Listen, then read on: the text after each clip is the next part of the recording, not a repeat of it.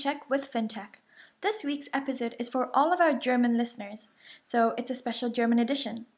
We have our head of DACH, Morten Laffer, speaking with Mirko, the managing director from Otto. Otto is a leading retail e-commerce company based in Germany. Enjoy listening. Herzlich willkommen zu einer neuen Folge von In Check with FinTech. Ich bin Morten Laufer und heute zu Gast bei uns ist Mirko Kraul. Mirko leitet als Managing Director die recht neue Otto Payment Entwicklungsgesellschaft des Otto-Konzerns. Hi Mirko, schön, dass du heute hier bist. Wie geht's dir? Ja, ähm, vielen Dank, dass ich da sein darf. Und ähm, mir geht's äh, gut. Ähm, auch wenn das Wetter, wenn ich aus dem Fenster gucke, nicht ganz so gut gerade ist, weil es ziemlich gerade dunkel ist. Aber ansonsten ist alles wunderbar. Ja, du bist ja in Hamburg. Äh, ich meine, ich bin in Hamburg aufgewachsen. Da kann man im November wahrscheinlich auch gar nicht mehr allzu viel erwarten. Das stimmt. Ähm, ja. ja. du, äh, gleich, gleich zu ab. Ich meine, ich lese hier meine zwei ähm, Begrüßungssätze vor und äh, muss hier einfach mal fragen: Payment Entwicklungsgesellschaft ist ja echt ein catchy Name. Wie kam es zu diesem? Ja, das ist tatsächlich, also der Name Payment Entwicklungsgesellschaft ist jetzt vielleicht gar nicht so unser favorisierter Name, weil der sich so ein bisschen kryptisch anhört und äh, in hm. keinster Weise irgendwie catchy oder natürlich. Und der Grund ist relativ simpel. Wir wollen irgendwann mal eine Otto Payments GmbH werden. Aber ähm, um das oder um sich so nennen zu dürfen, braucht man eine Lizenz. Ganz konkret in unserem Fall eine Payments-Lizenz oder eine Zahlungsverkehrslizenz nach dem ZAG.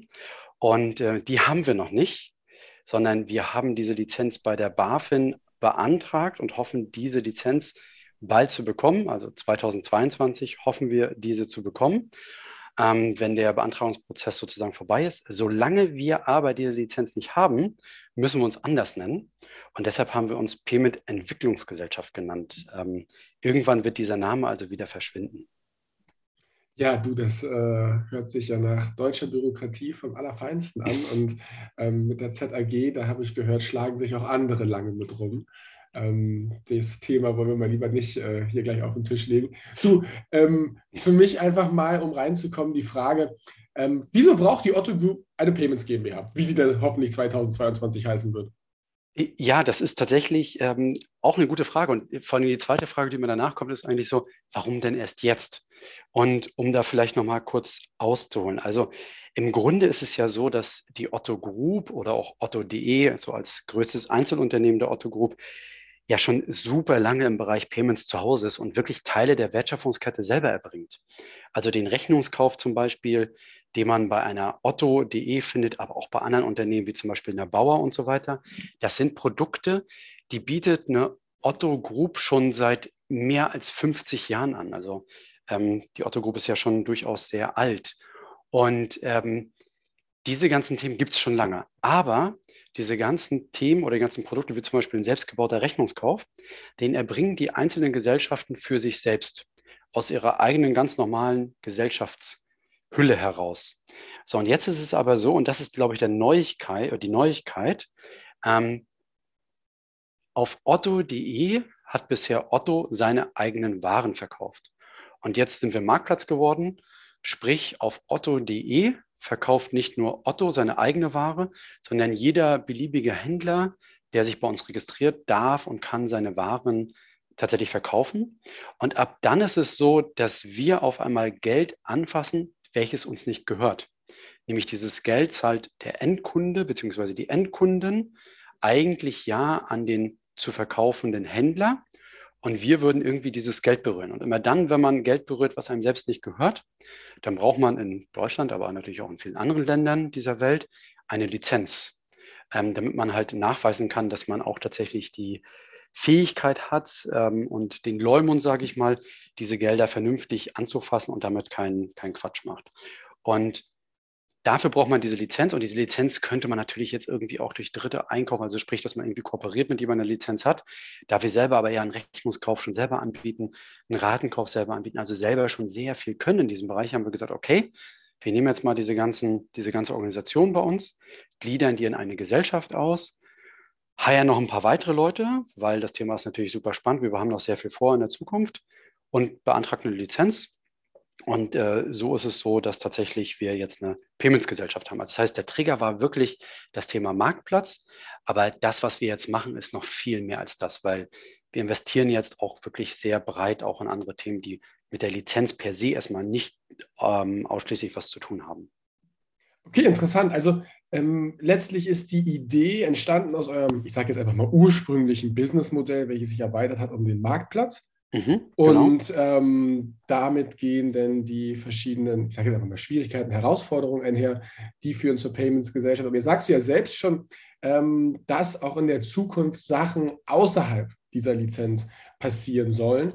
Ähm, ich meine, die deutsche Marketplace-Landschaft ist ähm, breit groß geworden, mhm, ähm, ja. von Zalando über äh, selbst Get Your Guide, die vielleicht in einer bisschen ähm, anderen Ecke unterwegs sind. Was, was sind denn so die Produkte, die ihr da perspektivisch vielleicht ähm, vorhabt? Kann man da schon was nennen? Was, was passt in euer Ökosystem noch mit gut rein?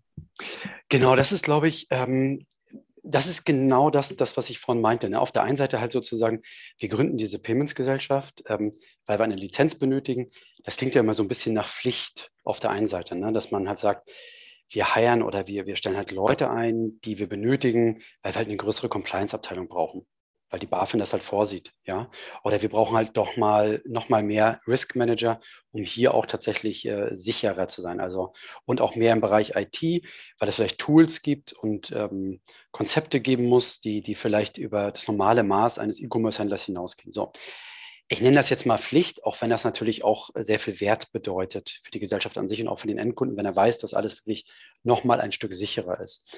Und wenn man jetzt in die Kür geht, dann würde ich sagen, gibt es ganz unterschiedliche Aspekte. Auf der einen Seite ist es halt so, dass wir sagen, wir haben halt heute den Rechnungs- und Ratenkauf, der funktioniert gut.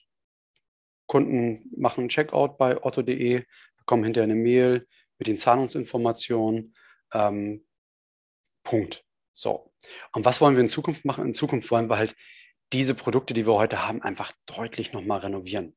Und wenn man jetzt in den Markt guckt, auch das ist natürlich ähm, kein Geheimnis. Also wenn man sich zum Beispiel eine PayPal anschaut oder auch eine Klarna, ähm, und da gibt es noch viele weitere, zum Beispiel auch Zahlungsanbieter, die auch gleichzeitig Partner von uns sind, wo man sagt, wow, die haben eigentlich eine coole Customer Journey, können wir uns da nicht Dinge abschauen? Und ein Beispiel ist zum Beispiel, dass man in Zukunft jetzt gar nicht mehr einen Rechnungskauf per E-Mail einfach den Kunden schickt, der Kunde loggt sich in seiner Bank ein, bezahlt die Rechnung, sondern dass ein Kunde vielleicht eine E-Mail bekommt oder vielleicht auch eine WhatsApp-Message, was, was auch immer, aber da vielleicht einen direkten Link hat zu einer Payment-Page und dort dann die, einfach sehr viele Sachen im Zusammenhang mit seinem Rechnungskauf machen kann. Er kann dann bezahlen. Vielleicht kann er seinen Rechnungskauf dann irgendwann sogar mit PayPal oder Kreditkarte hinten dran zahlen oder Lastschrift. Aber vielleicht kann er da auch seine Retoure anmelden, proaktiv, dass er sagt, hier, ich habe fünf Waren, die ich zurückschicken will, den Rest bezahle ich jetzt direkt. Also, dass man tatsächlich aus dem Rechnungskauf viel mehr macht. Oder dass ein Kunde vielleicht auch sagt, ja, ich habe hier irgendwie ein Möbelstück gekauft für 1000 Euro. Mensch, kann ich doch einen Ratenkauf daraus machen, also eine Finanzierungslösung dem Kunden auch anzubieten. Also das heißt, wir denken tatsächlich sehr in die Richtung, dass wir sagen, die heutigen Produkte wollen wir komplett nochmal renovieren, komplett auch out of the box denken, neu denken, auch mal Dinge machen, die vielleicht andere nicht haben, komplett digitalisiert gestalten, sehr viel Self-Service dem Kunden auch ermöglichen. Und ähm, das ist ein Thema, wo wir sagen, das ist die Kür. Und das zweite Thema ist natürlich, und da darf ich natürlich noch nicht so komplett ins Detail gehen, natürlich auch neue Produkte zu entwerfen, die mit, äh, ich sag mal, Payment oder Finanzierungslösungen wie einen Ratenkauf zu tun haben, ähm, aber die da eher links und rechts so ein bisschen angedockt sind. Ja? Also das heißt, wir versuchen auch ein bisschen neue Produkte auszuprobieren und ähm, auch da sieht man natürlich viel im Markt, was gerade passiert. Also das, ist, das sind eigentlich die drei Bestandteile, die wir haben, warum wir die Payments-Gesellschaft gegründet haben. Auf der einen Seite Pflicht, weil wir eine Lizenz haben wollen, aber diese Pflicht hat auch einen Wert. Also mehr Compliance-Leute, mehr Risk-Leute, andere Konzepte, mehr Überwachung, mehr Checks. Dann Kür Nummer eins, wo wir sagen, die Produkte, die wir heute haben, einfach mal komplett renovieren, noch mehr digitalisieren, ähm, tolle Sachen einbauen. Und das dritte ist, auch neue Produkte sich auszudenken, die für den Kunden einen Wert haben. Ja, ich meine, äh, habt ihr euch ja viel vorgenommen? Für mich ähm, vielleicht jetzt so die erste Frage, die sich aufdrängt. Es gibt ja viele Firmen, und du hast ja auch direkt ein paar genannt, die diverse Möglichkeiten anbieten. Mhm. Und jetzt vielleicht auch für unsere Zuhörer, ähm, man denkt vielleicht Otto noch in äh, dem Katalog, in den Katalogzeiten, aber ihr seid ja mittlerweile eine riesengroße äh, Gesellschaft mit, ich glaube, fast 15 Milliarden Euro Umsatz. Ich nehme an, deine Inbox ist voll mit Leuten, die dir ihre Produkte aufquatschen wollen. Wie entsteht in so einem Entscheidungsprozess ähm, dann letztlich aber die Entscheidung zu sagen, nee, wir bauen das selbst? Ist das eine Kostenfrage? Natürlich, aber zu welchem, in welchem, ja, zu welchem Grad? Was ist da ähm, vielleicht mhm. ein bisschen Einblick in eure letztliche ja. Entscheidung zu sagen, nee, wir bauen das meiste oder alles selbst?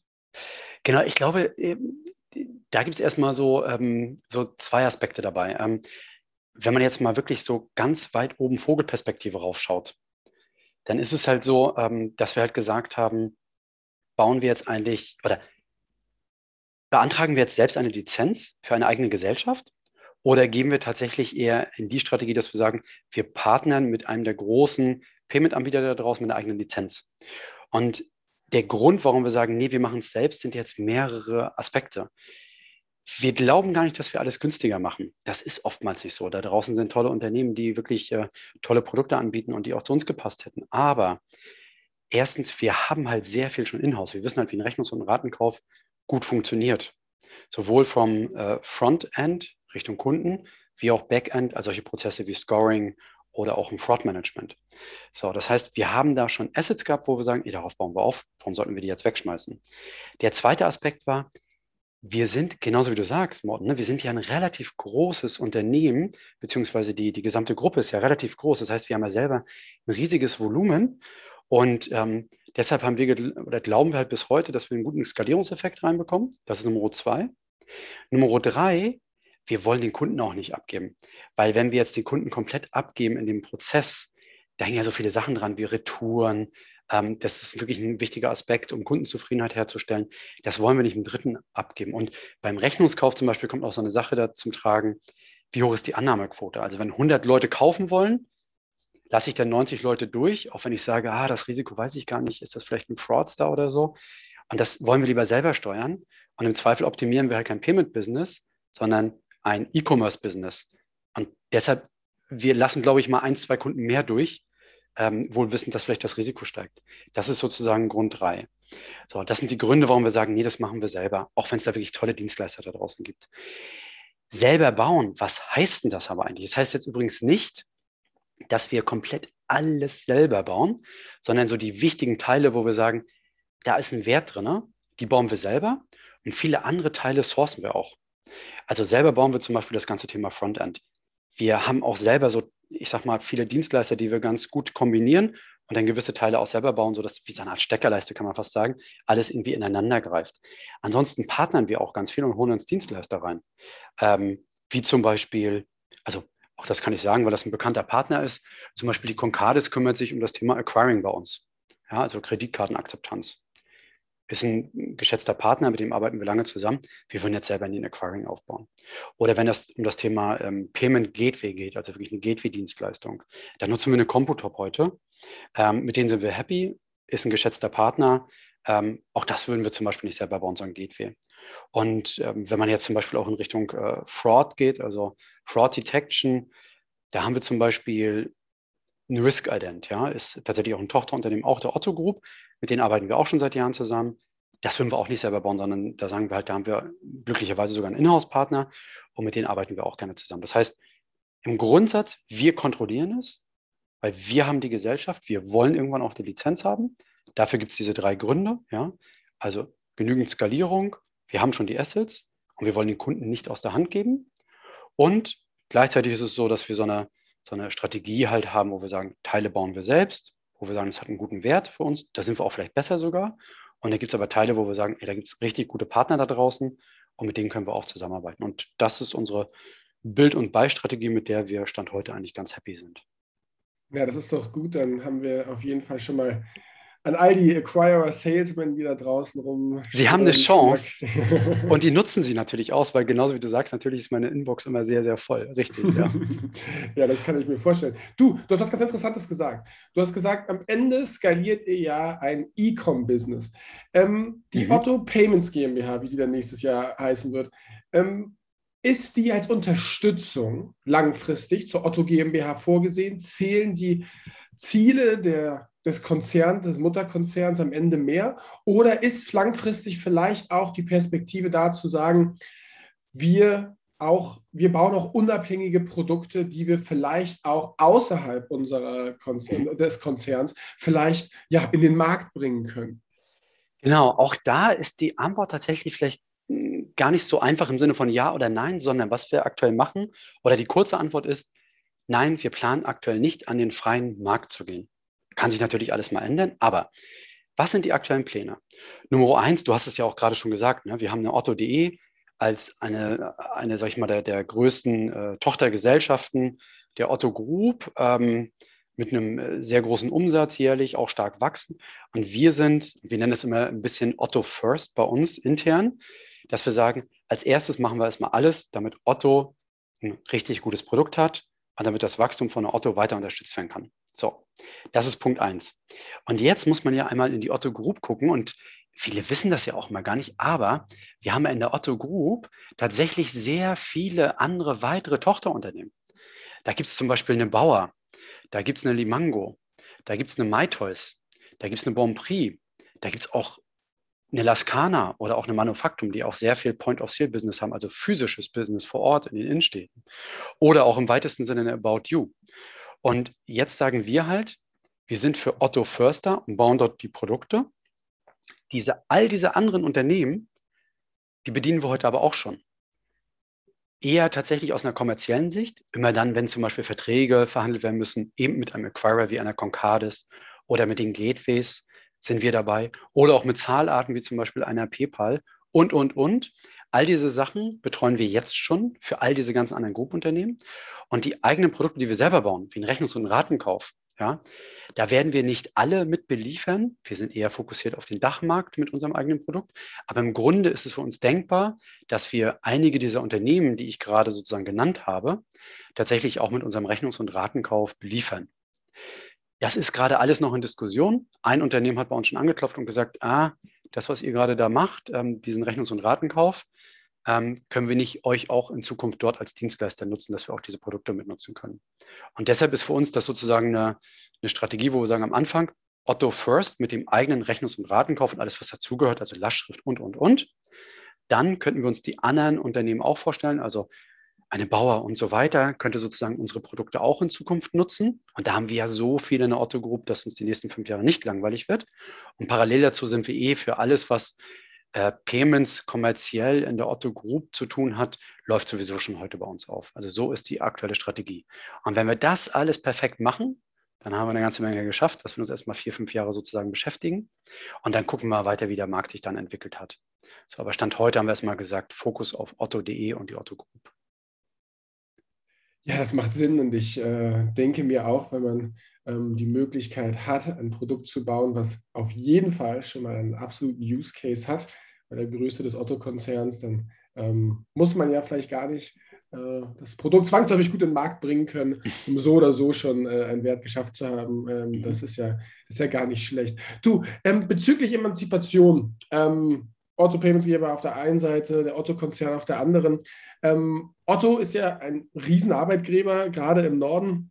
Du hast gerade schon mal aufgezählt, wie viele Unternehmen ja eigentlich letztlich Teil dieses mhm. großen, komplexen ähm, Konzerns sind.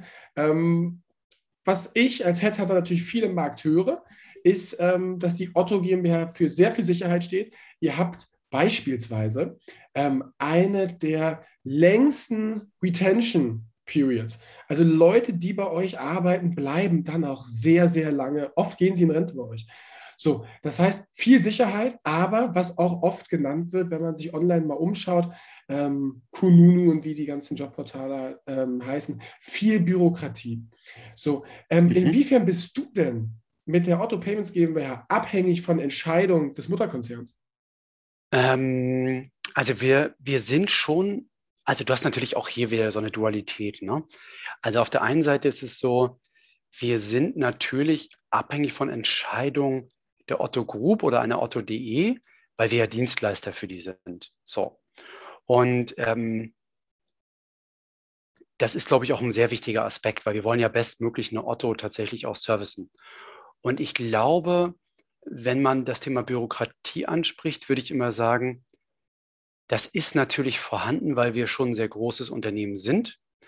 Und das hat aber auch einen positiven Aspekt, weil eine Otto ist sehr kooperativ als Unternehmen. Ja, ich bin halt lange Zeit auch in Banken gewesen und so weiter und da kannte ich das tatsächlich nicht so. Ähm, und das hat natürlich, ist natürlich sehr positiv, erstmal zu sehen, dass man sehr viel Kooperativität hat. Und das Zweite ist aber, was wir jetzt gerade merken, sehr stark merken, ist, dass Otto und vielleicht, ich glaube, es dringt auch ein bisschen nach außen, Otto ist schon in einem sehr, sehr starken Kulturwandel. Also weg von alten Strukturen hin zu sehr modernen Strukturen, was bedeutet Agilität als ein Stichwort, was leider viel zu oft genutzt wird.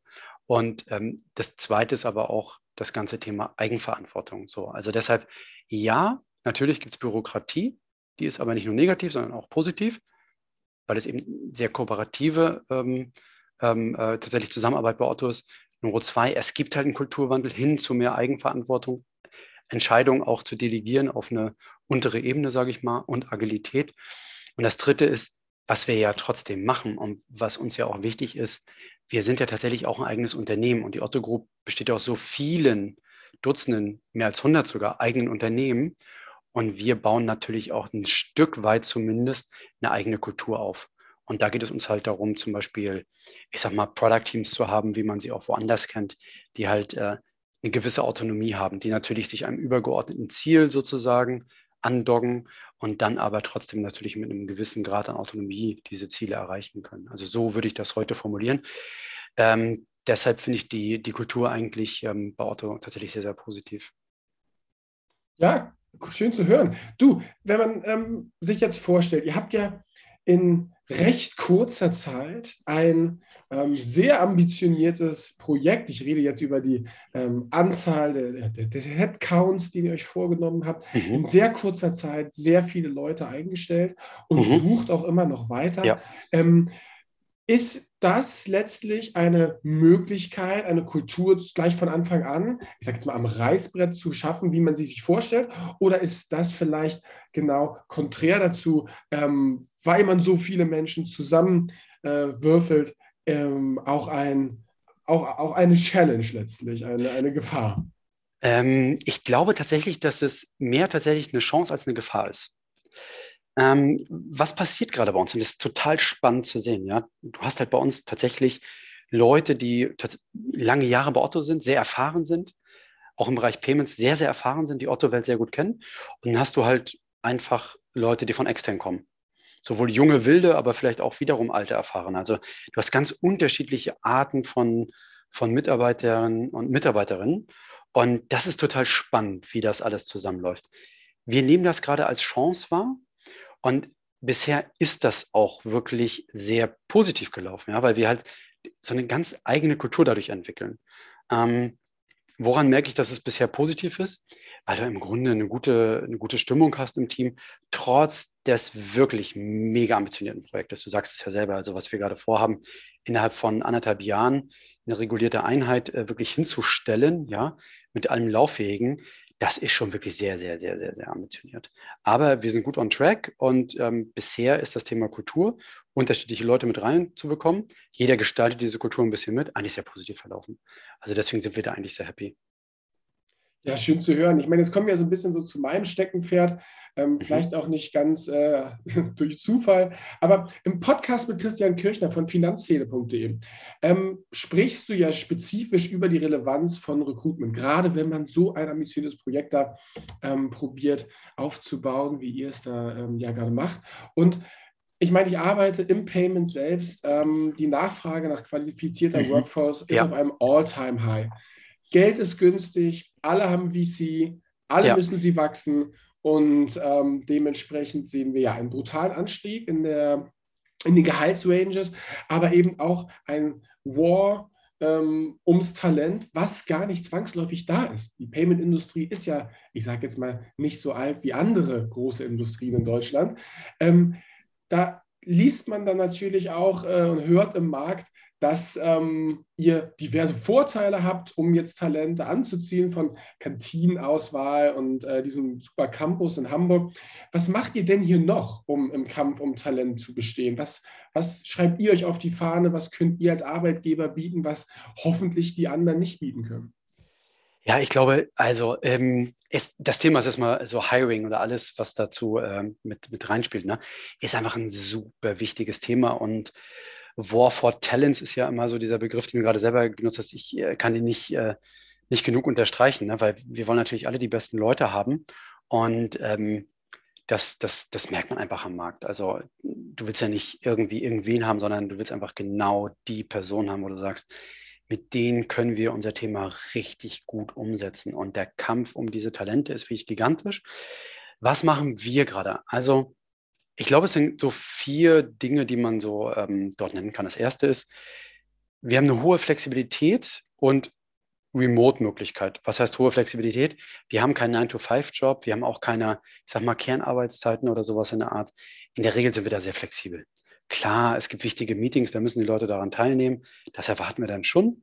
Aber im Grundsatz, wer einen Nachtrhythmus hat, kann auch später am Abend arbeiten. Und wer halt äh, morgens gerne um 5 Uhr aufsteht, um sozusagen zu arbeiten, bin ich übrigens nicht. Ich bin eher dann der Nachtmensch. Ähm, das ist auch möglich. Ja, also da haben wir die Flexibilität und Remote-Arbeit ist sowieso klar. Wir haben offiziell Arbeitseinsatz Hamburg. Das ändert sich alles gerade. Das heißt, das Thema Remote-Arbeiten wird immer mehr möglich. Und wir haben jetzt alle in den anderthalb Jahren Corona festgestellt, ja, das geht doch eigentlich ganz gut. Ähm, ab und zu muss man sich trotzdem mal physisch vor Ort sehen und mal Hände schütteln, wenn man es denn darf, weil das einfach notwendig ist, einfach mal dieses Gespür zu haben von Angesicht zu Angesicht, ja, dass man sich irgendwie besser kennenlernt. Aber das geht nicht alles, aber im Grunde, Remote funktioniert super und 90, 95 Prozent der Arbeit kannst du remote machen. So, das ist erstens Remote und Flexibilität. Zweitens ist, wir werden sprachlich immer flexibler. Otto ist natürlich erstmal ein deutsches Unternehmen, sehr verdientes, alteingesessenes Unternehmen.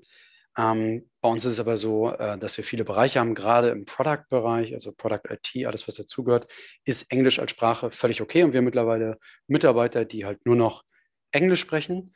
Und auch die holen wir gut ab. Und ähm, das ändert sich gerade. Ne? Das halt viele Meetings sind auf Deutsch, aber es wird immer mehr, dass man auch Richtung Englisch geht. Das dritte ist ähm, für mich moderne Arbeitsmethoden, die man auch mitgestalten kann bei uns, ja. Also wir sind ja mitten im Kulturwandel, verändern die Dinge, ähm, definieren für uns das Thema Agilität, definieren für uns, wie man so Product-Teams aufbaut und auch andere Teams aufbaut. Also bei uns hat es ein bisschen Startup-Charakter, obwohl wir halt natürlich Teil eines Konzerns sind, weil wir halt noch so früh sind und viele Dinge noch verändern können. Das heißt, moderne Arbeitsmethoden und die Möglichkeit, diese auch zu verändern und anzupassen. Und das vierte, was ich persönlich finde, ist so, ähm, es ist wirklich ein sehr angenehmes Arbeitsthema. Wir sind schon durchaus super ambitioniert durch unser Projekt. Ja? Ähm, wir sind, glaube ich, aber, ich habe auch vor allem im Startup gearbeitet, nicht so krass wie viele Startups, sondern bei uns bekommst du es immer noch halbwegs hin. Wir haben eine 37,5 Stunden Woche, ähm, dass du, wenn du zum Beispiel Überstunden machst, ähm, die auch aufschreiben kannst und so weiter. Ähm, wir haben halt einen großen Campus in Hamburg, der äh, immer weiter modernisiert wird. Ähm, wo du auch ein super gutes Klima hast. Ähm, das sind so Themen mit diesem modernen Arbeitsklima, die darf man nicht unterschätzen aus meiner Sicht. Und da, glaube ich, sind wir ganz weit vorne dabei, weil wir sind auf der einen Seite nämlich eben ein alteingesessenes Unternehmen, aber wir sind ein E-Commerce-Unternehmen und der E-Commerce ist brutal. Da gibt es ja einige sehr große Wettbewerber. Das heißt, wir müssen ja selber schnell sein und das spürst du einfach am Arbeitsklima, das spürst du daran, wie die, sich, wie die Kultur sich weiterentwickelt. Das spürst du daran halt, dass wir halt immer weiter ein komplett durchdigitalisiertes Unternehmen sind. Und ähm, das ist halt Punkt vier. Ich glaube, das Arbeitsklima ist bei uns äh, wirklich angenehm, aber trotzdem ambitioniert. Ja, interessant. Also ähm, ich meine, ihr seid nicht die Einzigen, die schnell wachsen und äh, mhm. überall sieht man ähm, Growing Pains, die sich unterscheiden. Ich meine, das selbst Kultur oft angesprochen. Ähm, mhm. wie, wie lebst du Kultur ähm, in der Otto Payments. Vor ist vielleicht das falsche Wort, aber ähm, wie schafft man eine Kultur deiner Meinung nach? Lebt man sie vor? Beispielsweise im Office, das ist ja eine Sache, die viele Leute ähm, in der Remote-Zeit jetzt als eine der Downsides sehen, dass es so schwierig ist, eine Kultur zu schaffen, wenn sich die Leute eben nur per Zoom sehen. Also ähm, Ja, das ist tatsächlich keine einfache Frage und es sind auch so mehrere Aspekte bei Kultur schaffen. Ne? Also das eine ist zum Beispiel ähm, die Kultur im Sinne von, wer trifft Entscheidungen, ist es eher top-down, ist es bottom-up und so weiter. Und da versuchen wir das vorzuleben oder ich vorzuleben auch, indem ich halt versuche, viele Themen tatsächlich in die Teams zu geben. Klar, ich muss oft entscheiden, ich muss auch ab und zu mitwirken, das ist ja okay. Und es gibt auch Themen, wo ich selber ein starkes Interesse habe, dass es in eine gewisse Richtung geht, weil ich das zum Beispiel selber bei meinen Chefs brauche und so weiter. Aber im Grunde versuchen wir hier schon viel, ähm, die Kultur so zu prägen, dass wir sagen, hey, wir haben hier zum gewissen Grad autonome Teams bitte nehmt auch diese Verantwortung an und wahr und auch die Verpflichtung, die damit kommen. Ne? Also das ist schon so ein bisschen dieses Thema, dass wir halt versuchen, weg von diesem Top-Down-Hierarchie hin zu großer Eigenverantwortung der Teams. Und das leben wir halt vor, indem wir auch tatsächlich Entscheidungen auch manchmal delegieren oder oft delegieren. Das Zweite ist natürlich so dieses, diese Kultur Zusammenarbeit in Corona-Zeiten. Ähm, das ist halt auch wieder ganz unterschiedliche Aspekte, ne? dass wir halt trotzdem versuchen, halt unsere Meetings zu haben, dass wir vielleicht auch mal ähm, trotzdem vor Ort auch mal treffen. Ähm, das sind so die Themen, aber dass wir, das machen wir jetzt natürlich ein bisschen weniger, aber dass man zum Beispiel auch äh, virtuelle Treffen mal hat, wo es dann nicht um die Arbeit geht, sondern halt auch um andere Dinge. Ja, also ich habe mal so eine virtuelle Schnitzeljagd jetzt vor kurzem gemacht. Ähm, das war auch ganz spaßig. Also so Formate zu haben, die dann auch remote irgendwie sehr gut funktionieren und irgendwie so ein bisschen Kultur bauen. Ähm, genau, das sind, das sind so die Sachen, die wir machen. Ähm, gleichzeitig ist es aber auch so, dass wir immer so eine Mischung haben aktuell. Wir haben Remote, aber wir haben auch vor Ort. Wir zwingen niemanden, der auch Remote arbeiten möchte, ist auch okay. Aber wir haben auch vor Ort für die Leute, die sagen, nee, ich möchte gerne lieber vor Ort sein und auch Kontakt mit anderen haben. So, und ich gehe da halt selber einfach voran. Also ich bin remote auf der einen Seite, ich bin trotzdem physisch vor Ort. Ich setze mich oft zwischen die Teams, das ist mir auch wichtig, zum Beispiel, dass man nicht mehr diese, dieses Gefühl hat, so irgendwie so ein, so ein, so ein Eckzimmer mit einem großen, fetten Eichenschreibtisch, sondern irgendwie versucht auch zwischen den Teams zu sitzen, zumindest dann, wenn es geht. Klar, als Geschäftsführer hat man manchmal auch natürlich kritische Themen, die man dann eher dann doch nochmal ähm, im Einzelbüro besprechen muss, aber im Grunde sind das so Sachen. Und das sind so Aspekte, so ganz viele Kleinigkeiten, die man da macht, so würde ich das formulieren. Ja, das stimmt. Ähm, ich nehme an, am Ende ist es die Kleinteiligkeit, die äh, so etwas ausmacht. Ich, äh, und da ist die Messe ja auch noch nicht gelesen. Das ist wohl meist diskutiert ist das Thema 2021 und 2020. Ist es ja. Ist es. Ja, und. Vielleicht da auch nochmal so ein Aspekt, also was ich halt merke, ist tatsächlich so, oder was viele natürlich auch merken, ich glaube, da erzähle ich auch nichts Neues. Ich finde, dieses Remote-Arbeiten funktioniert deutlich besser als gedacht. Wir sind letztes Jahr im März ähm, in diesen, in diesen Remote-Modus gegangen und ich war hoch frustriert, weil wir eigentlich mit unserem Projekt so richtig erst letztes Jahr im März gestartet sind, genau da, als Corona losging. Und das hat mich echt ganz schön weggehauen. So die ersten zwei Wochen habe ich gedacht, das wird hier alles nie was hier. Das Projekt hier können wir alles abmelden. Und ähm, dann haben wir aber festgestellt, dass wir alle dann doch, wie so viele wahrscheinlich, so flexibel sind, dass man es hinbekommt. Und manchmal bin ich sogar effizienter, wenn ich einfach hier remote bin, weil ich werde halt wenig abgelenkt. So, das funktioniert alles super. Arbeiten funktioniert super. Aber dieses ganze Thema, weil du gerade sagst, Kultur, das ist schon ein bisschen schwerer. Und deswegen ist es so, zumindest für mich persönlich ist es so, wenn ich bei uns, wir nennen es halt den Campus, also den Otto Campus, wenn ich auf dem Campus bin, ist man nicht ganz so effizient. Aber man hat dann wieder mal ein Gespräch in der Kaffeeküche mit irgendeinem Kollegen, mit dem man sonst nicht ins Gespräch gekommen wäre, weil man gerade keinen Termin hat. Ja. Oder man redet auch nochmal mit anderen Leuten, die vielleicht gar nicht im eigenen Team sind, aber trotzdem irgendwie wichtig auch fürs Projekt sind. Oder selbst Leute, die im eigenen Team sind, dass man ihnen einfach mal persönlich nochmal ins Auge schauen kann und sagen kann, hey, wie geht's dir eigentlich? Was sind die Themen, die dich gerade bewegen? Und das macht ja auch ganz viel Kultur und Zusammenhalt und Zusammenarbeit aus. Und diese Themen kann man immer ein bisschen auch remote machen. Aber da finde ich persönlich, zumindest für mich so, da muss man sich mal treffen. Das muss man nicht jeden Tag, von Montag bis Freitag vor Ort machen. Das reicht auch mal einmal im Monat, vielleicht sogar alle zwei Monate. Aber irgendwie brauche ich das und ähm, ich persönlich bin da eigentlich sehr happy, dass ich auch ab und zu dann vor Ort bin und eine gute Mischung habe zwischen Remote und Arbeit vor Ort. Und da stellen wir aber bei uns jedem frei. Ähm, die sollen das selber entscheiden, wie sie sich wohlfühlen. Ja, genau, die Flexibilität scheint hier ähm, wohl der Trumpf zu sein. Ich spreche auch mit vielen Leuten und inwiefern jetzt der zwischenmenschliche Kontakt zwischen dir und einem Bildschirm, den zwischenmenschlichen Kontakt mhm. zwischen dir und einer echten Person ersetzen kann, äh, das äh, ja, bezweifle ich, dass es dann vollwertiger Ersatz ist. Aber ähm, die Flexibilität scheint auf jeden Fall für die meisten Arbeitnehmer ähm, da im Vordergrund zu stehen. Du, Mirko, wir kommen zum Ende. Mhm. Ähm, ich würde dir jetzt einfach, ich weiß ja, wie viele offene Positionen ihr noch habt. Wir arbeiten ja auch schwer dran. Sehr dir, viele. Ja, sehr viele. Ich würde dir jetzt einfach noch mal äh, eine Minute, egal wie lange du brauchst, geben und vielleicht noch mal kurz sagen, aus Arbeitnehmersicht, warum für die Otto Payments arbeiten. Du hast vier gute Gründe genannt, was die Kultur, Remote, Flexibilität, all solches angeht. Vielleicht auch noch mal ähm, was kommt auf die Otto Payments zu? Was sind die Themenfelder, wo Leute bei euch vielleicht in der Zukunft auch sagen können, da arbeite ich nicht nur mit netten Leuten, sondern auch an interessanten Themen?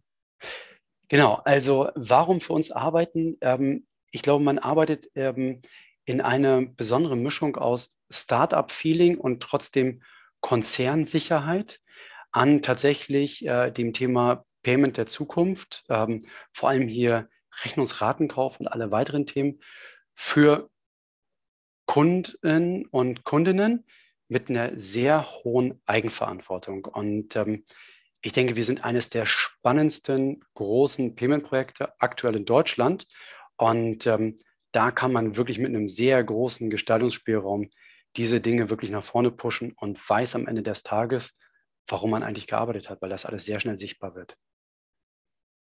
Ja, das hört sich doch gut an. Und ähm, es ist auch für mich mal eine schöne Abwechslung, mal statt ähm, ja, Ownership auch mal die Eigenverantwortung zu hören oder den Rechnungskauf einfach mal als deutsches Rechnungskauf und nicht die ganzen fancy Wörter, die wir ja von unseren äh, anderen guten Playern im Markt äh, um die Ein Opelator als ein Buzzword zum Beispiel.